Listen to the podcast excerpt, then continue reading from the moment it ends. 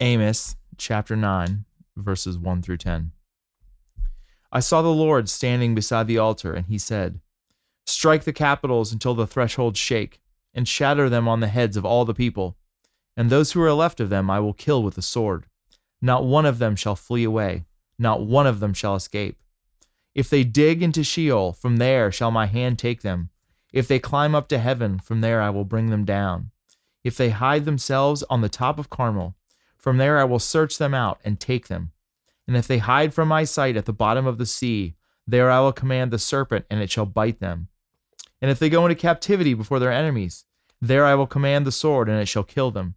And I will fix my eyes upon them for ev- evil and not for good.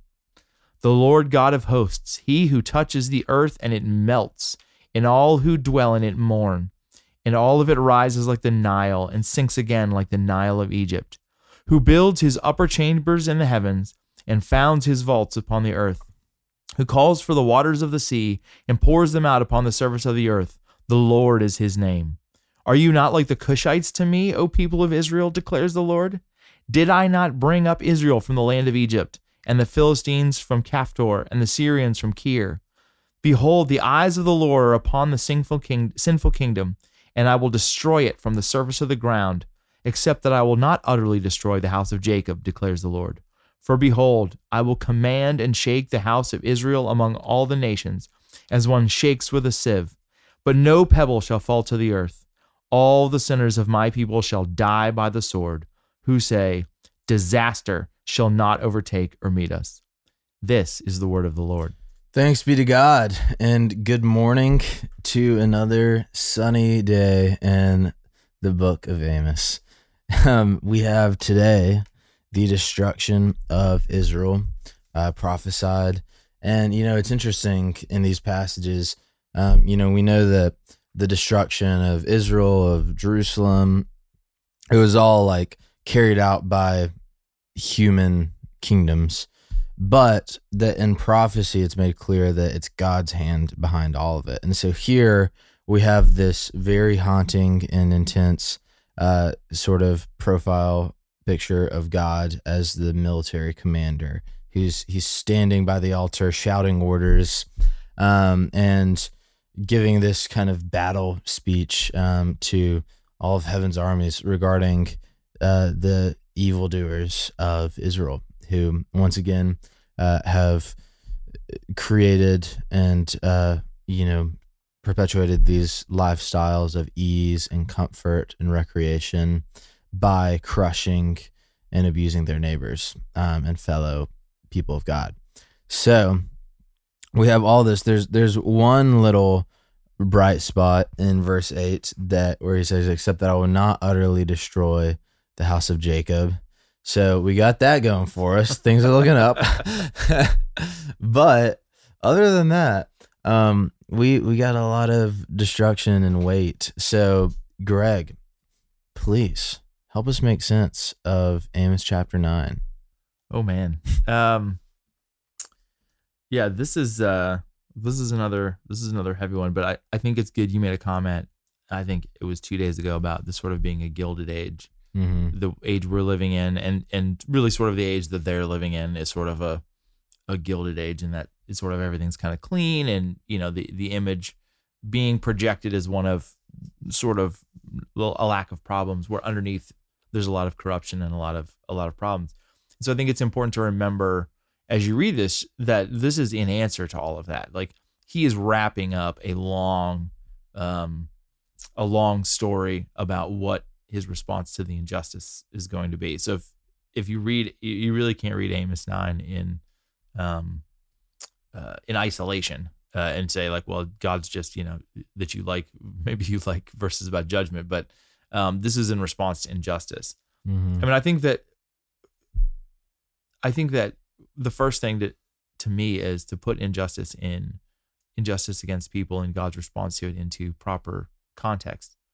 And I think that um you know, you think to yourself, well, what's so what's so bad that you got to massacre all these people, that all these thousands and thousands of people are going to go through all this death and destruction. And treating the poor people like commodities, um, uh, not not keeping the Sabbath holy, um, a general lack of societal righteousness. But I think that uh, once again, if you read this today, I think you got to read as as you do throughout the Bible as Christians, like we're the Israelites, like we're the we're we're not we're not the good guys on the outside going like, how could these people be so stupid? Mm-hmm. Instead, you should be like, or where are our blind spots today? Mm-hmm. Um, and I do, you know, I was uh, reading yesterday um, a, a article about um, sort of the history of Christianity is taken in in bringing justice around the world and sort of how Mm-hmm. the gospel has sort of been the singular thing that has improved society wherever it's gone. Mm-hmm. And in the course of that discussion, they were talking about um, abortion and like what what is the what, what you know what what positions does the historical Christian position on abortion and what is it today? And in the course of that conversation, the the the author of the article just made a point that um, today that that uh, children who are aborted are their remains are burned. Mm-hmm. Um, and I just thought about that and thought about the idea that we are living in a society that is literally burning its own children Mm-hmm. and how little how little we've improved in thousands and thousands of years. If you know anything about Molech worship in the Old Testament, that involved child sacrifice. Um, and if you if there was there used to be a podcast, I don't know if it's still around called Freakonomics, uh, but they wrote a book too. Mm-hmm. Yeah. And one of the troubling, um, one of the troubling conclusions in Freakonomics, and the guy said, I don't want, really want to trumpet this, but people wonder why was there such a drop off in crime and and sort of poverty from the 70s into the 80s and 90s, and he said, frankly, it coincides with how abortions controlled the population Mm-hmm. because it's probably not something you want to like. It's a correlation. It's not a causation. It's probably not something to advertise. But essentially, he's implying that because we killed a couple million babies, it made things better for the rest of us. Mm-hmm. And I want you to say that as a Christian, you may not support abortion, and I hope you don't.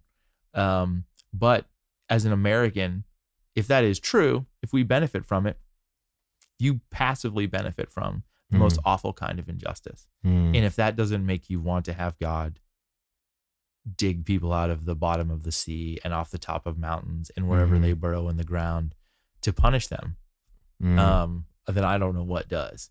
And so when I read this, it just makes me very sad um, for how awful human beings are to each other, how awful sin uh, pervades every stitch of the earth Mm-hmm. the creation groans uh, and that we groan um, and it makes me i don't want anyone to be judged but it makes me cry out for god's answer to injustice and that Mhm. jesus would come again and make every wrong right and every path straight and every valley level um, Mhm. and i don't know it just it, it just makes me reflect on what a wonderful god we have that all of the awfulness that has taken place he has an answer for and so I, that that's what i think when i read this Yeah, absolutely. You know, this is why I'm a huge proponent of reading fiction, like a massive proponent of reading mm-hmm. fiction, because it's actually made me so much more comfortable with God's justice and actually more like yearn for it.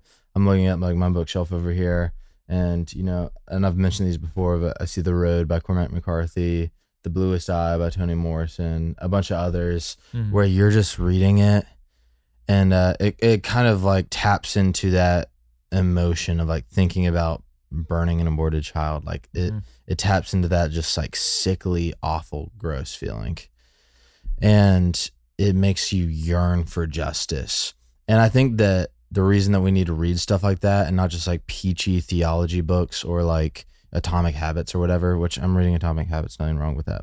But if you like only read kind of like this positive like whether it's like business or theology Mhm. like thought development thought leadership self-help um, you're actually continuing to insulate yourself right. from understanding the world the way that god does. Right. And there's something about stories that actually like help us do that. And so it is really important to like break ourselves out of the insulation and to look at like you know abortion sex trafficking Mhm. modern day slavery all these things that are really easy to avoid. And instead like the things that we can get riled up about is like some politician like saying something stupid that is literally not going to affect your life at all. Right um, and yet you are totally closing your eyes to like grave injustice. And so, you know, it, it, it really is important that we tune our hearts into reality. Mm-hmm. And uh, and in this ironic way, like there's something about uh, there's true stories. I mean, IJM does a great job of like broadcasting these stories that are like true modern day stories of slavery and sex trafficking and stuff. But also like uh, you know, novels and just like storytelling will open up your eyes to the real world more than some of the like quote nonfiction Yeah. stuff that we like entertain ourselves with. So that's just like a little soapbox of mine. But you know, I, I do think there's there's an interesting dynamic going on in verses the end of verse eight through nine and ten, where uh, you know, so there's this little promise that I will not utterly destroy the house of Jacob. And then it doesn't seem to stay super positive, but it actually kind of does. Um, verse 9 For behold, I will command and shake the house of Israel among all the nations, as one shakes with a sieve, but no pebble shall fall to the earth. And so basically, that sieve image is really important because it's this idea of, you know, it's, uh, it's constructed, a sieve is constructed where as you shake it, the good wheat stays in, but the chaff and like all the lesser, you know, parts of the wheat fall out. And so this is, you know, tomorrow is like the one positive passage in the book of Amos. Tomorrow is the restoration of Israel. But we're starting to get there in verses 9 and 10, which is basically that God is saying, even in this great wrath and fury, he's not just throwing Israel into hell. He's not just like giving up, but that he's he's going to shake wickedness out and keep this remnant of people who will turn to him and who will look to him. And there's like a great beauty there. And my mind immediately went to like Daniel, Shadrach, Meshach, and Abednego. Mhm. And, you know, these different figures that we find later on in the narrative, like historical narrative of the Old Testament, people living in Babylon uh, or wherever, or Nehemiah is a good example. People who live in foreign lands um, and are faithful to God. And so this is not God forsaking his covenant, but it's him refining a people that will call on him. And um and so I think that that is important to realize is, is that God is not breaking covenant with the people of Israel, Mhm. but he is he's seeking to refine a people that will turn to him. That's awesome. And I think as you're sitting there at home, the people that are going to call on him is us. Mm-hmm. Yeah, Amen. like this is this is this is this is the root that that we're grafted into. This amazing, Mhm. beautiful. Amen. Amen. Well, for the great conman, Greg Conley, this is Will Carlisle, and we've got one more left in the book of Amos. So we'll see you tomorrow on our daily rhythm. Thanks for listening to Our Daily Rhythm. I'm Jason Dees, one of the pastors of Christ Covenant, and Our Daily Rhythm is a ministry of our church designed to help you more faithfully and effectively meditate on God's Word.